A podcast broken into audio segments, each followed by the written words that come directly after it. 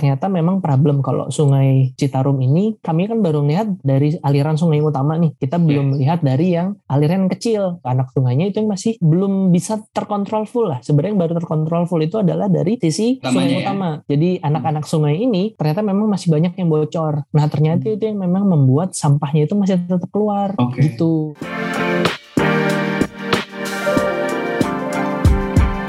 Hai sahabat TCID, kalian sedang mendengarkan podcast Suara Akademia, ngobrol seru isu terkini bareng akademisi. Halo, halo semua. Salam hangat. Saya Robi Irfani Makoma, editor lingkungan The Conversation Indonesia. Kembali di podcast Suara Akademia. Di episode kali ini kita bahas riset terbaru. Seperti radio yang kadang-kadang undang musisi gitu ya saat singlenya rilis. Boleh dong kita ngobrolin hasil penelitian yang lagi hits nih. Hasil kerja keras akademisi tamu kita kali ini. Muhammad Reza Cordova dari Marine Research Pollution Group, Badan Riset dan Inovasi Nasional. Apa kabar Mas Reza? Halo Mas, Alhamdulillah kabar sehat. Mudah-mudahan semuanya lancar. Dan hari ini juga kegiatannya lancar ya. Lancar, lancar. Mudah-mudahan. Oke, kalau begitu. Buat teman-teman, Mas Reza ini banyak banget publikasinya seputar polusi di Indonesia, khususnya soal pencemaran mikroplastik. Terakhir, Mas Reza itu bersama tim ya, meneliti kondisi Sungai Citarum dan sudah dipublikasi di jurnal Marine Pollution edisi Februari. Buat yang belum tahu, Sungai Citarum ini ada di Jawa Barat. Jadi dia membentang dari Bandung Barat sampai Kabupaten Bekasi, salah satu sungai terpanjang di Pulau Jawa. Sungai ini termasuk sebagai sungai terkotor versi Blacksmith Institute tahun 2013. Nah, buat ngebersihin, Pak Jokowi sebenarnya udah habis-habisan bikin program gitu ya. Duit rakyat ratusan miliar itu udah keluar buat bikin Citarum jadi harum. Nah, tapi sayangnya di penelitian terbarunya ini, Mas Reza menemukan kalau sungai ini tuh ternyata masih kotor gitu. Jadi kita bahas nih apa yang sebenarnya terjadi begitu ya di Sungai Citarum Jawa Barat ini bersama Mas Reza. Nah, buat pemanasan nih Mas bisa diceritain nggak sih temuan apa saja yang ada di penelitian itu? Oke, baik. Terima kasih. Sebenarnya dari tahun 1980-an itu sudah ada program Prokasi. Ya, Prokasi itu sebenarnya program nasional untuk mengurangi limbah industri. Terus kemudian tahun 2000-an itu ada Citarum saya agak sedikit ketukar ada Citarum bergetar, ada Citarum bestari, ada Citarum oke. terpadu namanya tuh seperti itu gitu. Nah, kemudian Hmm. yang terakhir sebenarnya tahun 2017 atau 18 ya dimulai Citarum Harum. Oh, itu 2018 tuh. Itu dua- oh, 2018. keluar. Nah, Iya. saya agak sedikit lupa karena waktu tahun 2016 itu ada salah satu orang asing sebenarnya yang dia sudah lama tinggal di Indonesia dan kemudian memang tertarik dengan persampahan. Nah sekarang dia aktif di Bali. Mungkin kalau yang kenal Gary tahu sana bikin video, kemudian akhirnya bikin heboh satu nasional yang akibatnya itu ini wah ini sama masalah sampah begini. Nah terkadang kan masyarakat kita begitu ya termasuk sama pemerintah harus kita viralkan dulu, kita panas-panasin Baru kemudian kerja. baru kerja gitu. Nah, tapi memang berdasarkan itu sih, Indonesia itu kan dikategorikan sebagai penghasil sampah terbesar dunia. Hmm. Ada yang bilang nomor 2, ada yang bilang nomor Mhm. 10. Yang terakhir itu tahun 2021 itu memang menyatakan Indonesia termasuk top 20 dan top 10 lah. 10 Jadi ada yang terbesar bilang ya? 10 terbesar dan 20 terbesar. Tapi itu adalah sesuatu yang buruk gitu kan. Penelitian pertama itu kan tahun 2015 yang menyatakan Indonesia penghasil sampah terbesar dunia ke laut. Dan kemudian sebenarnya itu membuat salah satunya kami diamanahkan untuk melakukan penelitian itu gitu. Pas di situ kita coba nih, akhirnya kita melakukan penelitian mulai dari hulunya eh, yang ada di Kabupaten Bandung sampai ke arah hilir ke arah Bekasi, Bekasi, ya? itu Hmm. mengalir kan panjang ya sekitar 270-an kilo dan di dalamnya itu ada tiga dam yang tiga-tiganya itu sebagai penghasil listrik untuk PLTA dan Tiga yang ada di Pulau ya Jawa ya? tiga bendungan betul Hmm. dan itu sebagai salah satu inti core listrik dari yang ada Hmm. di Pulau Jawa. Ternyata memang kita menemukan bahwa kurang lebih sampah karena kan kami penelitian lebih ke arah sampah makanya kami disebut peneliti sampah. Itu garis bawah sampahnya itu kita beli. Plastik itu lebih dari 80% 85% sih sebenarnya kalau Oke. dari berdasarkan dari hasil penelitian kami itu. Yang lepas ke laut malah dia hampir satu ton setiap harinya dari sungai Citarum itu. Perlu digarisbawahi kenapa satu ton? Padahal di Citarum itu lebih dari sekian puluhan juta penduduk yang memang tinggal di das Citarum itu itu sebenarnya kalau misalnya di total-total itu menghasilkan lebih dari 20 ton sebenarnya sampahnya. Uh, Banyak sebenarnya, tetapi yang rilis masuk ke laut, yang lepas ke laut itu hanya satu ton. Kenapa seperti itu? Ternyata ada pengaruh dari tiga dam, bukan dam ya, kalau kita sebutnya mungkin waduk ya. Mulai dari Hmm, waduk Saguling, kemudian Saguling. di tengah Cirata, kemudian yang ketiga adalah Jatiluhur yang paling bawah. Itu sebenarnya memang menahan si laju sampah ini supaya tidak masuk laut. Oke. Kenapa? Karena terjadi kan perubahan pola arus nih. Yang tadinya Iya. kalau sungai itu kan biasanya kencang. Kemudian Betul, ditahan dam yang pertama dia melambat. Dia tertahan dan memang di setiap dam tersebut karena menjadi sumber listrik ada jaring sampah yang memang diletakkan oleh pengelola PLTA tersebut akhirnya tidak masuk dan akhirnya tidak rilis. Oh, gitu. Oke. Nah, dari masing-masing dam itu, dari masing-masing waduk itu menahan seluruh rajunya supaya tidak lepas full. Memang masih Yes. tetap ada yang lepas, tapi Hmm. tidak sebanyak itu gitu Hmm, ternyata memang tertahan dan sebagian pun akhirnya karena berat ya terjadi perubahan pola arus akhirnya dia menempel ditempeli oleh lumpur halus akhirnya dia posisinya itu ada di bagian di bawah permukaan sampai Hmm. jatuh ke dasar Oh, Jadi tertahan. oke. gitu Sebanyak itu ya banyak Ya, itu jadi dia- gitu. di bawah. Betul. Memang sebenarnya ada sih, kami masih menulis sekarang datanya terkait berapa sih sebenarnya jumlah sampah plastik yang ada di bagian dasar waduk tersebut dari sungai-sungainya itu berapa banyak, berapa kilonya. Itu masih kita analisis secara detail, Hmm, kemudian nanti kita akan tulis hasilnya secara detail. Oke. Nah, Nah, kemudian itu material-material pencemarnya itu apa saja, Mas? Itu yang baru mau saya Hmm, oke. eh, ta- bilang. yang pertama adalah dari plastik yang ukuran besar sampai Hmm. yang plastik ukurannya kecil. Hmm. Ternyata dari dua karakter sampah plastik tersebut yang besar dan kecil, dua-duanya polanya ternyata sama. Jadi Oke. mulai dari hulu itu makin lama meningkat sampai ke arah Saguling. Saguling. Kemudian setelah itu drop turun antara posisinya eh, Saguling dengan Cirata. Cirata. Antara Cirata dengan Jatiluhur juga sama. Dia meningkat kemudian turun lagi. Hmm. Kami pikir awalnya bingung, kenapa ya kayak gini ya? Apakah memang betul-betul berpengaruh si dam ini? Tapi ternyata memang kalau berdasarkan dari hasil kami, kami kan melakukan penelitian kurang lebih dua tahun nih. Dari 2018, awal 2018 sampai akhir 2020. Oke. Tadinya mau kami teruskan tuh sampai tahun 2021 eh keburu anggarannya keburu habis. Itu problem problem Klasik ya. penelitian di Indonesia klasik lah. Em, kemudian pas kami lihat kok ternyata memang polanya seperti itu ya. Kenapa ya? Ternyata memang karena perubahan pola arus tadi yang Hmm. tadinya itu kencang kemudian tertahan menjadi pelan, dia Hmm. membuat si sampah ini tertahan dan kemudian memang kalau mau jujur untuk sampah yang besar itu tadi damnya itu kan di bawahnya ada trash boom namanya. Jadi trash boom itu jaring sampah yang memang full Iya. dari permukaan sampai dasar supaya menahan si arus sampah itu tidak masuk. Kalau Hmm. misalnya sampahnya masuk kan akan mengganggu eh, generator dari PLTA. Iya. Nah, kemudian ada lagi yang tadi kami bilang ada mikroplastik. Hmm. Mikroplastik ini adalah ukuran plastik dengan ukuran yang kurang lebih kecil dari setengah senti. Oke. Nah, itu ternyata polanya sama seperti yang besar. Dia kan tidak bisa ke mana-mana. Hmm. Plastik, kemudian mikroplastik selama arus air membawa, dia akan di situ-situ saja. Ya. Itu tidak akan ke mana-mana gitu. Kalau misalnya arusnya kenceng, dia akan kenceng. Kalau misalnya pelan, ya dia pelan. Ternyata memang mikroplastiknya juga sama. Ketika ada di dam, dia tertahan karena melambat. Kemudian pelan-pelan jatuh ke tengah air atau misalnya ke dasar. Kemudian sisanya baru terbawa keluar dari generator dari turbinnya tersebut terbawa sampai laut dan ternyata polanya sama sama seperti gunung. Jadi kita bisa bayangkan kalau yang ada di Citarum itu dia meningkat mulai dari Kabupaten Bandung ke arah Kota Bandung Hmm. ke arah Kota Cimahi terus kemudian drop di Waduk Saguling, kemudian nanti ke arah Waduk Cirata naik lagi pelan-pelan, di Cirata turun lagi, kemudian sampai Jatuh Lahir naik lagi terus drop turun. Nah, mulai dari Jatiluhur sampai ke arah Kabupaten Bekasi yang masuk nanti ke arah Teluk Jakarta, dia lama-lama meningkat terus kemudian tapi Baru meningkatnya jatuh itu baru eh, nggak jatuh sih sebenarnya kalau di arah Bekasinya itu dia cenderung ya. tersebar Menyebar gitu ya. menyebar karena kan pola arusnya di Jakarta itu kan sangat besar kemudian Iya. flashing rate atau misalnya laju untuk membersihkan itu banyak Hmm, gitu Oke oke. Berarti sebenarnya di setiap rute itu ada kiriman sampah plastik gitu ya. Sempat ngecil Betul. terus besar lagi. Itu selain plastik apa aja tuh Mas yang ditemukan? Eh, sebenarnya kalau misalnya plastik kita fokusnya kan sama plastik tapi kita ada kan gabungan beberapa penelitian nih Yes. Eh, yang di sana juga ditemukan adanya logam berat kemudian Oh, oke. adanya pencemar dari industri nah Hmm. Ada yang unik nih ternyata memang dari hasil penelitian kami terutama untuk yang mikroplastik ya, untuk yang plastik dengan ukuran kecil tadi itu ternyata memang ada erat kaitannya dengan industri tekstil yang ditemukan di Panjang Das Citarum. Kenapa Oke. seperti itu? Kita ketahui kalau dari Kabupaten Bandung, di Kota Bandung, di Cimahi sampai ke arah sebelum Purwakarta di arah Jatiluhur itu kan banyak industri tekstil ya. Ya, ya. Nah ternyata kalau misalnya kita berdasarkan dari hasil wawancara, kemudian kita ngobrol dengan dari DLH,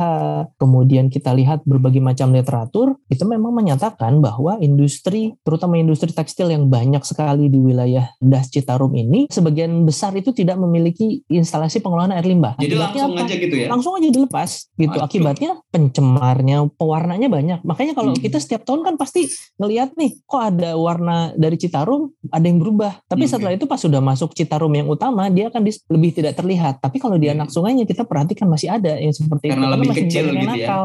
Betul. Oh, oke. Dan kemudian dia membawa juga karena yang namanya industri tekstil dicuci, dibersihkan, keluarlah tuh mikroplastik yang bentuknya itu seperti benang yang kecil. Oh. Nah, itu nanti malah akan berpengaruh sama si ikan yang hidup di Sungai Das Citarum, di Saguling, di Waduk Cirata, Waduk Jatiluhur sampai nanti ke arah Bekasi Emang eh, masih ada ikan, muaranya gitu.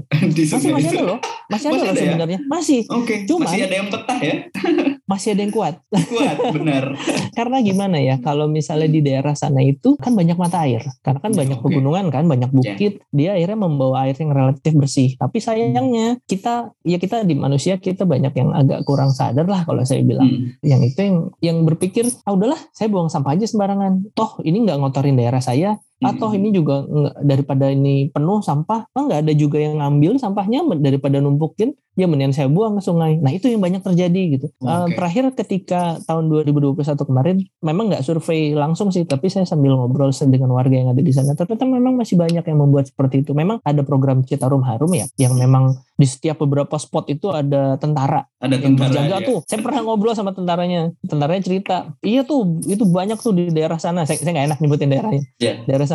Kadang kita hukum, suruh push up, kemudian suruh ngambil sendiri sampahnya ke bawah. Tapi masih banyak ada yang memang melakukan itu. Memang sedikit banyak berkurang eh, yang Hmm. melakukan pembuangan sampah langsung. Tapi tetap ada, masih ada loh kayak gitu. Dan Oke. dan memang mungkin ini karakter kita yang relatif terlalu bebas ya makanya kita pikir ini kayaknya masyarakat kita ini harus dilatih supaya benar-benar taat sama peraturan supaya nggak usah nakal lagi gitu Iya, iya nah betul, itu baru betul. dari sisi masyarakat kalau dari sisi yang tadi industri itu gimana wah Hmm. padahal aturannya sudah ada kemudian berapa kali ditindak tapi tetap Hmm. aja banyak yang nakal juga Walaupun program Citarum Harum itu udah ada, tapi masih ada ya, masih temuannya masih itu. masih ya? ada masih ada yang seperti itu ya tetap aja sih kalau kita bilang mungkin nggak nggak sebanyak dulu kalau dulu bisa jadi lebih dari 80% kalau sekarang ya kurang lah nah, itu Hmm, 50% gitu sudah sudah Oke. jauh lebih baik sebenarnya tapi ya Oh, gitu kita oke. nggak tahu nih kalau dari sisi logam beratnya kemudian dari sisi pencemar organiknya gitu karena Hmm. Dulu kami pernah melakukan penelitian terkait dengan beberapa hewan renik yang ada di eh, tiga Hewan dam renik itu tersebut?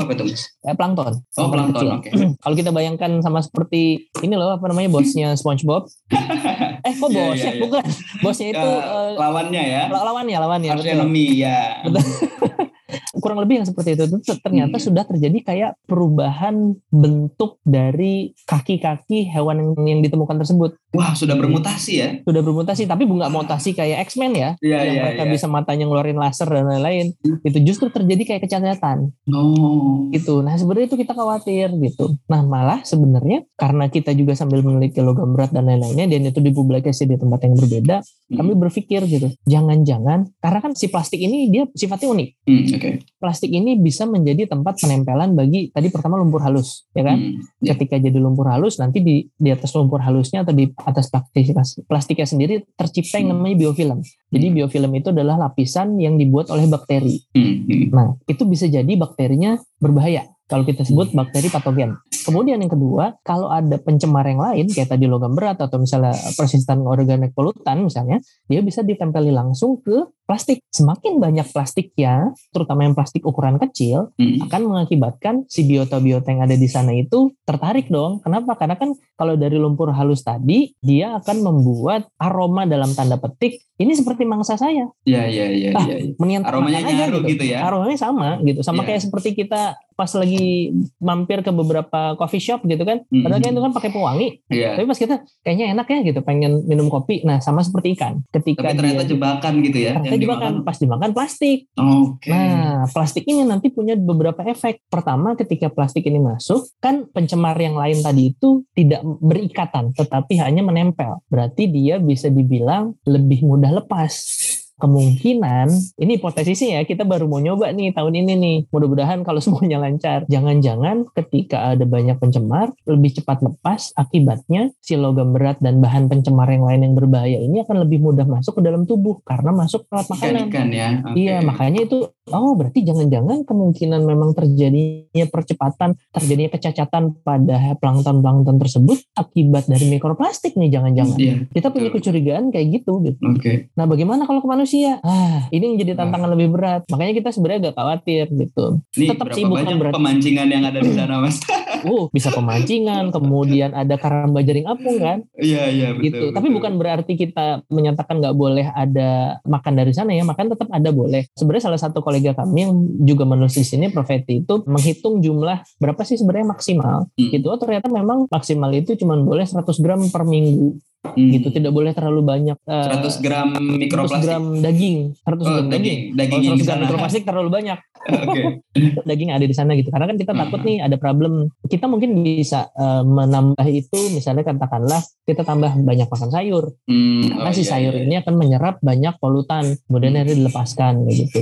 Buat warga di sekitar Sungai Citarum nih cuma boleh 100 gram per pekan ya. Hasil pendapat para ahli nih untuk makanan dari sana.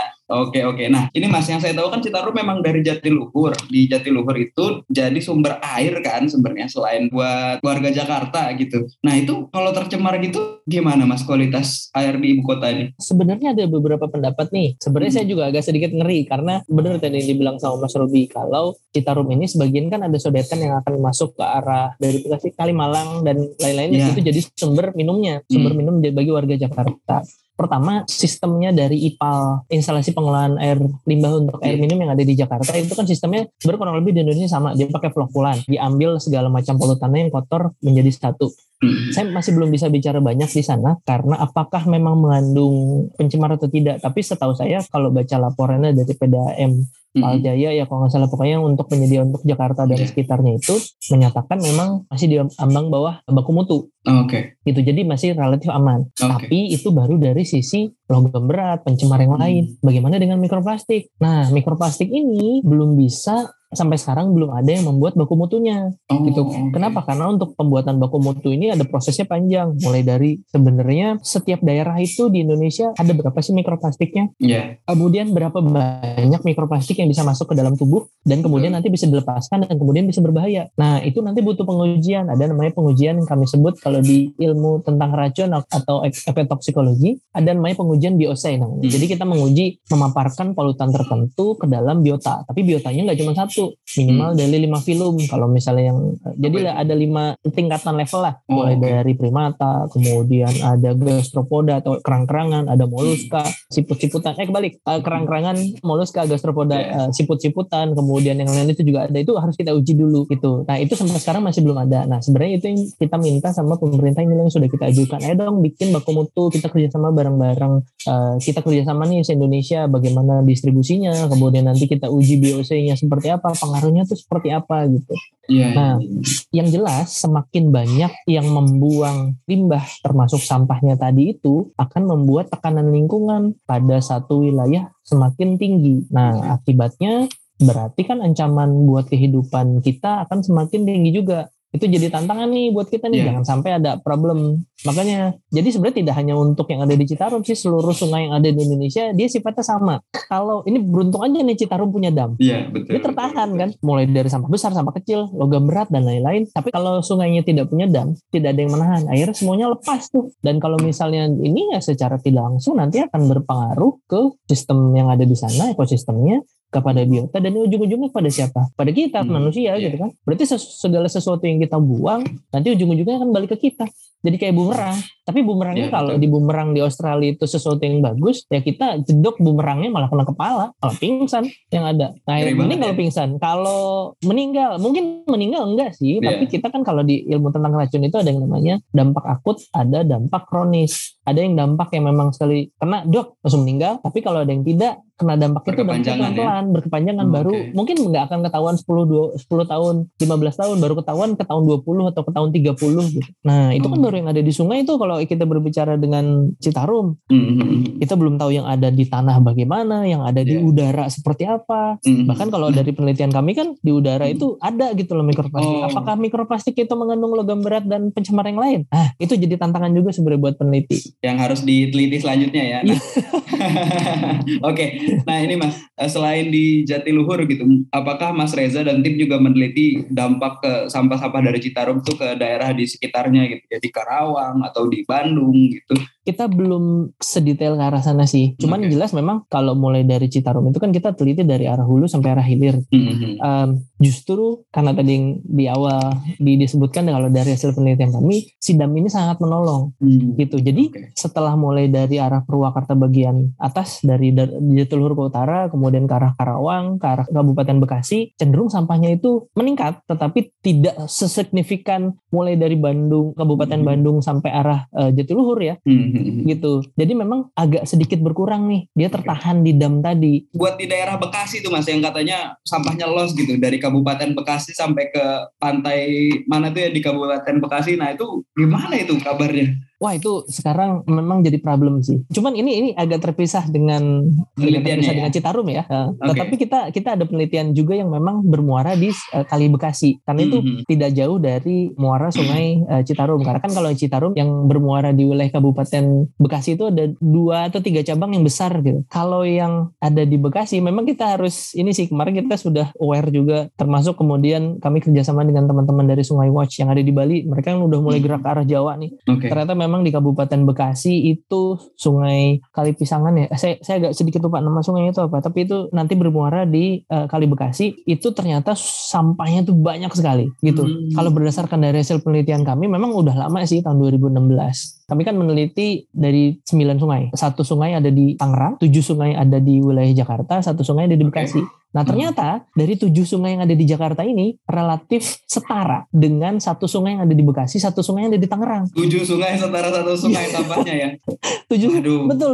Makanya ini, wah saya pikir, kok ini ada apa Rakyat ini Bekasi ada wilayah? apa ini rakyat Bekasi? Waduh. Termasuk yang ada di Tangerang sebenarnya. Jadi Oke. apakah memang ke arah waste management ya kita misalnya bisa bilang Mhm. dari Mhm. eh, pengelolaan, Pengolahan sampahnya, sampahnya ini ya. kenapa sih apa yang terjadi tapi memang setelah kami lihat lebih dalam ya Hmm. pertama apa bedanya anggaran daerahnya untuk pengelolaan sampah kalau kita bandingkan antara Jakarta dengan Bekasi Jakarta dengan Tangerang itu Jauh ya. jauh sekali gitu Oke. dari APBD-nya Jakarta kan triliunan Bekasi ya mungkin nyampe triliun tapi tidak sebanyak Jakarta gitu Oke. persentasenya yang ada di Bekasi dan Jakarta itu untuk pengelolaan sampah jauh rata-rata Hmm, yang ada ya. di Indonesia itu kan kurang lebih masih kurang dari dua setengah persen Oh, Nah, rata-rata dua persen satu setengah persen lah. Dari mana tuh pengelolaan 2% sampah. dari dari. APBD-nya ya. APBD-nya. Kalau di Jakarta udah lebih dari 5%. Oh, Sebenarnya yang diharapkan itu seperti itu, tetapi kan kebutuhan tiap daerah beda nih. Hmm. Itu yang jadi problem gitu. Nah, Oke, sepertinya yang ada di Bekasi memang kita harus mendorong. Kemarin kita lewat teman-teman dari Kemenkomarves dan lain-lain. Ayo dong ditambah apa namanya pengelolaan sampahnya supaya lebih optimal gitu. Kita mal bukan malu sih sebenarnya lebih ya malu sih emang gitu. Ini nanti bakal ngerusak lingkungan loh. Ini malah jadi berbahaya kalau misalnya terjadi seperti ini Oke. gitu. Jangan Betul, sampai betul. nanti yang warga Bekasinya sendiri nanti kena dampak. Oke lah misalnya katakanlah dibuang ke sungai tidak terlihat. Tapi kemarin aja kan di kali yang tertentu justru malah tertahan si sampahnya itu. Iya. Akhirnya kalau misalnya sampahnya tertahan walaupun yang ada di sungai akan jadi sumber penyakit. Sumber Betul, penyakit itu betul, dari betul. mana? Nanti numpuk ada banyak Balik tikus. lagi ya. Balik lagi ke kita, balik lagi ke manusia. Oke, itu kan jadi oke. problem tersendiri tuh. Nah ini nih buat eh, warga Bekasi nih coba kasih tahu pemerintahnya nih supaya digedein sedikit anggaran sampahnya supaya nggak balik lagi ke kita gitu ya. Oke. Oh kayaknya mesti emang harus ada Bekasi harum atau Tangerang harum mas. senada dengan Citarum Harum ini. Ya harusnya sih. Kalau Tangerang tahun ini, kemudian hmm. mulai dari akhir tahun kemarin, karena kan uh, Cisadane, saya kadang suka yeah. tukar tuh Cisadane dengan Citarum. Cisadane itu menjadi salah satu sungai prioritas juga untuk dibersihkan sebenarnya. Oh iya. Yeah. Karena kan kalau di Cisadane itu ada tiga landfill tuh, uh, tempat pembuangan akhir atau landfill yang memang betul-betul ada di pinggir dari sungai Cisadane. Aduh. Nah ingat nggak waktu pas tahun 2020 itu hmm. uh, sempat ada satu TPA yang jebol hmm. yang hancur tanggulnya hancur jadi di diprediksi sekitar 100 ton pada saat itu tuh lepas per harinya. Wow. Dan itu sudah diteliti kan belum tuh? Itu sudah diteliti dan memang mikro kami baru lihat dari sisi mikroplastiknya. Jadi okay. tahun 2020 dan 2021 kami melakukan penelitian di Cisadane mikroplastiknya itu berkaitan dengan kita temukan ada sesuatu yang unik nih dari uh, tempat pembuangan akhir. Jadi tempat pembuangan akhir itu ada yang namanya air lindi kan. Air lindi hmm. itu uh, dia itu air yang dihasilkan pada saat proses penghancuran material secara yang di yang dilakukan oleh bakteri. Jadi dia akan okay. menghasilkan sampah. Jadi gini kita bayangkan kalau misalnya kita buang sampah di tempat sampah kita yang ada di rumah, hmm Hmm. Walaupun kering dia akan menghasilkan air kan. Yeah. Nah itu sebenarnya salah satu hasil dari uh, bakteri. Oh, nah ternyata okay. kalau itu kan baru sedikit. Kalau yang ada yeah. di TPA itu bisa ratusan liter seharian. Nah. Itu tuh banyak sekali gitu dan bercampur dengan masyarakat dan lain-lain kan. Dan ternyata okay. memang yang itu kita sebut air lindi. Air lindi hmm. itu mengandung mikroplastik yang sangat tinggi. Bahkan hmm. kalau yang ada di Cisadane, Cisadane. Hmm. setiap melewati buangan air lindi dari masing-masing TPA tersebut hmm. itu mikroplastiknya lebih tinggi 3 sampai 4 kali lipat lebih banyak. Waduh. Jadi saya itu naik, wah naiknya terus berarti, naik ya. Naik lagi. Waduh, yeah. ini kacau nih. Ini uh, aku mau minta catatan dari Mas Reza nih. Apa sebenarnya yang masih jadi pekerjaan rumah pemerintah dalam konteks Citarum Harum ya? Gimana sih? Ini kan udah dari 2018 sampai 2022 bekerja gitu. Apa evaluasinya gitu dan apa yang harus ditingkatkan dan apa yang harus dijaga gitu. Oke, kalau kita berbicara tentang pengelolaan sampah yang ada di sungai sebenarnya ini sama se, se Indonesia kurang lebih dan itu merupakan salah satu saran yang tahun kemarin kita serahkan ke pemerintah. Yang pertama adalah kalau kita lihat efek kenapa terjadi pengurangan sampah yang relatif cukup banyak di beberapa wilayah yang ada di Citarum. Hmm. Yang pertama hmm. Adalah dari dam, tapi bukan berarti seluruh sungai kita bikin dam, bukan. Hmm. Yeah. Kuncinya dari situ adalah jaring sampah sebenarnya. Hmm. Kenapa jaring sampah? Karena kan PLTA ini kalau ada sampah turbinnya bisa mampet kan? Iya yeah, betul. Nah rusak listriknya. Betul. Yang hmm. ada kita nggak bisa dapat listrik gitu. Iya. Nah ternyata kalau itu ditahan duluan dari jaring sampah, dia akan sangat bagus. Ternyata hmm. ada dua wilayah minimal yang di Indonesia, yang terutama yang dekat dengan Jakarta. Hmm. Pertama adalah Citarum, kemudian yang kedua adalah wilayah Jakarta itu sendiri. Wilayah Jakarta itu sendiri yang provinsi DKI ya, itu memiliki program sebenarnya sudah dari lama terkait dengan jaring sampah. Hmm. Dan sampahnya ini berkurang signifikan sekali ketika kita bandingkan dengan wilayah yang tidak ada jaring sampah sama sekali. Itu. Kalau kita berbicara bicara terkait dengan Citarum Harum, Citarum Harum itu banyak dilakukan motornya siapa sih sebenarnya? Hmm, yeah. Ini teman-teman militer, hmm, tentara yeah, itu dari Kodam Siliwangi itu berperan sangat aktif, yeah. bahkan menurunkan prajuritnya untuk membersihkan kan. Hmm. Ya, yang Betul. itu juga akhirnya dilihat oleh masyarakat, masyarakatnya juga ikutan turun karena kan malu sebenarnya. Kalau ada nggak ada teman-teman dari militer, nggak ada teman-teman dari masyarakat yang peduli di sana, tidak akan selesai itu problemnya. Hmm. Tapi kalau kita nges setiap hari, pasti ada aja berita yang ada di di kota Bandung Kabupaten Bandung Cimahi ini ada mampet ini begini-begini. Hmm. Berarti kan artinya masih ada orang yang yeah. membuang sampah sembarangan. Artinya apa kalau seperti itu? Yang harus kita lakukan adalah membuat implementasi dari regulasi yang pas. Hmm, okay. Jadi gini, kalau misalnya ada ini dilarang membuang sampah sembarangan bla bla bla, yeah. tapi udah selesai gitu. Nah, ada beberapa wilayah di Kota Bandung yang saya ingat itu kalau ada yang orang buang sampah kemudian ketahuan sama satgasnya lah katakanlah atau hmm. warga itu dipotret, dipasang di di wilayah sungai tersebut. Kayak spanduk. Masa bilang ini bener nih. Jadi orang sanksi itu kan sosial ya. sanksi sosial itu sanksi sosial itu lebih iya. gila yeah. saya bilang daripada sanksi. Misalnya katakanlah denda 50 juta. Denda, yeah. Kalau dibilang ini di sini dan uh, buang sampah sembarangan denda 50 juta. Sampai hari ini saya belum pernah dengar ada orang yang didenda 50 juta karena buang sampah sembarangan. Gak pernah ada. Tapi yeah. kalau orangnya udah ada di pampang fotonya ini adalah orang yang membuang sampah sembarangan, malunya kayak apa coba? Betul. Jadi sebenarnya kalau di Indonesia karena kita kan punya banyak aturan tapi sebenarnya sanksi sosial itu paling tidak untuk dari sisi sampah ya. Yeah. Itu akan membuat orangnya itu tidak mau lagi deh ngelakuin kayak gitu. Oke. Nah, Oke, kemudian yang kedua, ternyata memang problem kalau Sungai Citarum ini yang utama kan kami kan baru melihat eh, dari aliran sungai yang utama nih. Kita belum melihat dari yang aliran yang kecil. Hmm. Jadi kalau bahasa Inggrisnya itu tributaries. Jadi anak-anak sungai ini ternyata memang masih banyak yang bocor. Nah, ternyata Hmm. itu yang memang membuat sampahnya itu masih tetap keluar Oke. gitu. Nah, itu itu butuh luput dari pengawasan Kodam Siliwangi ya. Sebagian sudah iya, tetapi Oke. masih ada sebagian kecil yang belum lepas. Hmm. Ya, karena kan banyak sekali sebenarnya anak sungainya Mas Robi. Iya. Dan dari Kodam Siliwangi, kalau kita bilang katakanlah ribuan, apakah ribuan satu orang harus menjaga satu anak sungai? Nggak mungkin gitu. yang Betul, sebenarnya harus dilakukan adalah pelibatan dari masyarakat. Iya. Jadi masyarakat itu harus dilibatkan betul-betul dan itu sebenarnya sudah dilakukan sama teman-teman dari DLH eh, Hmm. Provinsi Jabar, kemudian dari KLHK, dari Kemenko Marves karena kan karena ini perintah langsung dari presiden harus Iya. turun kan, mau Betul, tidak mau betul. gitu. Nah, tapi itu tributarisnya itu anak sungainya itu yang masih belum bisa terkontrol full lah. Sebenarnya yang baru terkontrol full itu adalah dari sisi Sungai namanya, sungai ya? utama Iya. gitu. Nah, kalau lihat dari hasil penelitian kami, kami kan men- menaruh si jaring jaring sampah lah katakanlah Iya. Selebar sungai. Hmm. Memang ada yang lebih karena kan kita nggak bisa lebih dari 75 meter berat Hmm. soalnya jauh jaraknya. Pas kemudian kita angkat dan memang beberapa spot di Sungai Citarum ini sulit untuk betul-betul dipasang jaring sampah. Oke. Tapi terutama yang utama ya, karena kan kedalamannya Oh. itu dalam ada yang lebih Iya, iya. dari eh, 20 meter, kemudian Oke. ada yang memang hanya kedalaman 10 meter. Tapi kalau kita bergerak ke arah eh, muara, ada buaya muara. Wah, udahlah Iya. itu ngeri. Nah, yang bisa kita lakukan sebenarnya dari anak sungai dulu. Oke. Kalau sungai utamanya nanti bisa dijaga katakanlah dari yang apa Kodam Siliwangi yang memang Hmm, sudah sangat bergerak dengan sangat baik sekali. Nah, sekarang bagian masyarakatnya nih Oke. yang memang harus disosialisasikan kemudian dilatih supaya memang tidak buang sampah sembarangan kemudian menjaga anak sungai masing-masing. Iya, betul. Ternyata betul. memang bahkan sewaktu kami melakukan survei jalan-jalan bukan jalan ya saya bilang sih jalan-jalan sih. Sebenarnya banyak sekali spot di Citarum yang kalau saya bilang ini bisa buat jadi tempat wisata, bisa buat jadi kayak di Thailand misalnya, kalau enggak yang kayak Hmm. di Italia misalnya, ya memang nggak se-eksotis itu sih. Tapi saya saya lebih cinta sama lingkungan. Eh, maksudnya Oke. eh, apa, bu- bu- eh, ini landscape-nya ya. ya, sama landscape betul. Betul. Dari landscape itu- alamnya. Ternyata banyak sekali ya yang mulai dari Citarum itu mulai dari hulu sampai hilir itu sebenarnya banyak air terjun yang nggak ketahuan. Oh, oke. Pas saya, oh, ini luar biasa saya tuh. Ini saya merinding.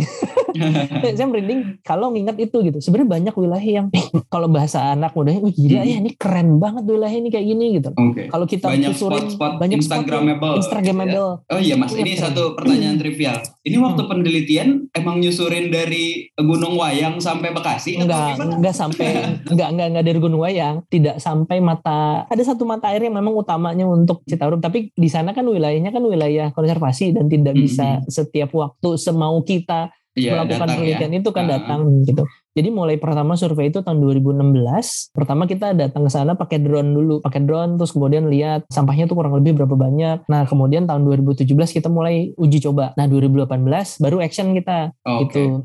nah, 2000 Itu nyusurin eh, berarti naik kapal Nyusurin. gitu. Eh, enggak spot sih. Jadi kita naik mobil dulu, kemudian Oke. kita turun. Pasti di wilayah tersebut tuh ada beberapa nelayan yang standby gitu loh. Jadi Oke. mereka yang tukang mancing, walaupun Hmm. kapalnya cuma kapal kecil yang di Iya, kayu, tapi ada beberapa yang punya mesin kayak gitu. Karena kan Citarum ini kan lebar ya, mulai dari Hmm. hulu juga. Jadi banyak orang yang punya kapal buat menyeberangkan. Oke. Nah kita pakai kapal-kapal yang itu tuh. Jadi kita paling spot pertama misalnya katakanlah kita naik, kemudian kita bawa mobil dulu. Oh nih sungainya nih. Nah, kemudian kita turun dulu nyusurin, nanya-nanya ke warga mana sih yang punya Oke. kapal gitu loh. Oh ini kita Oke. bisa ini terus kita ngobrol. Nah Oke, oke. ya tapi memang betul. Mulai dari arah hulu dari Kabupaten Bandung sampai ke arah Bekasi. Nah, yang paling serem itu memang di Bekasi, terutama yang ada di Muara. Oke. Karena ternyata masih ada buaya. Buayanya ya. Ngeri.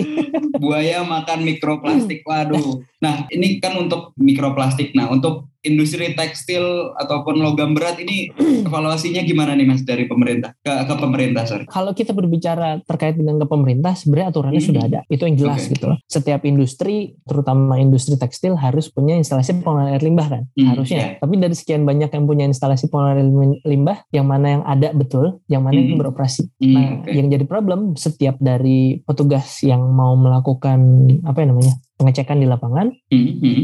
kadang suka ada yang perusahaan yang nakal kan baru dijalanin pada saat petugasnya datang Iya, betul betul Nah betul. itu Jadi kalau mau melakukan apa sih namanya yang datang mendadak itu? Inspeksi. Inspeksi betul. Ya. pada Sidak, saat ya. inspeksi dak pada saat inspeksi mendadak itu Uh-huh. eh, petugasnya cuma sedikit. Oke. Sebenarnya kita butuh peran serta dari eh, masyarakat sih sama seperti yang sampah kayak tadi. Jadi kalau misalnya Hmm. terjadi sesuatu ini daerah mana nih, ini daerah mana Iya. itu yang harus segera lapor. Ini loh. KDLH dan itu juga harus langsung ditindaklanjuti gitu loh. Ya mudah-mudahan aja nanti eh, petugasnya semakin banyak yang bisa mengawasi, jadi bisa meningkatkan sistem pengawasannya yang akhirnya membuat industri itu membuang limbahnya secara sembarangan semakin sedikit. Kita kan Iya. harapan kayak gitu gitu. Dan kalau bisa sih beberapa tahun mendatang Mm-mm. uh, semua industrinya itu tidak membuang limbah langsung ke sungai, terutama Oh. sungai Citarum gitu. Ya sebenarnya kasihan lah nanti yang mereka juga tinggal di situ ntar makan ikan yang ada dari sungai Iya. Citarum yang ada di budidaya di Saguling, Cirata sama Jatiluhur, ntar balik lagi ujung-ujungnya ke orang Ke- industri itu sendiri. Betul ke para pekerjanya ya. Itu yang penting. Oke, oke Iya. Mas. Mungkin aku merekap ya apa yang tadi kita obrolin. Nah, yang pertama memang dari temuan penelitiannya Mas Reza ditemukan bahwa masih banyak mikroplastik dan logam berat dan limbah dari industri tekstil dan itu sebenarnya tertolong sedikit ya karena adanya bendungan tiga bendungan yang ada di Citarum itu. Tapi tetap aja ini masih jadi pekerjaan rumah besar buat pemerintah, buat TNI yang ngawasin dan juga uh, warga dan terutama warga supaya nggak buang sampah sembarangan. Karena sebenarnya Sungai Citarum itu punya banyak potensi, terutama potensi pariwisata ya, Mas Reza ya. Supaya, nah ini peran serta aktif warga ini harus kita tingkatkan supaya makin banyak spot-spot Instagramable di Jawa Barat. Gitu. Jangan cuma Bandung puncak terus gitu. Tapi Sungai Citarum harus jadi sungai yang bersih buat kita nikmati sama-sama dan bermanfaat buat warga di sekitarnya terutama. Oke, kalau begitu dari saya sih eh, cukup sekian. Terima kasih banyak Mas Reza Siap, atas obrolannya hari ini sangat mencerahkan gitu ya. Jangan lupa follow media sosial The Conversation Indonesia di Twitter, di Instagram, dan di YouTube untuk mendapatkan informasi terkini seputar hasil-hasil riset terbaru dan pendapat para pakar tentang isu terkini. Segitu saja dari saya. Saya Robi Irfani Makoma, saya mohon izin untuk pamit. Sampai jumpa di episode Suara Akademia lain waktu dan bye-bye. Kalian telah mendengarkan podcast Suara Akademia, ngobrol seru isu terkini bareng akademisi.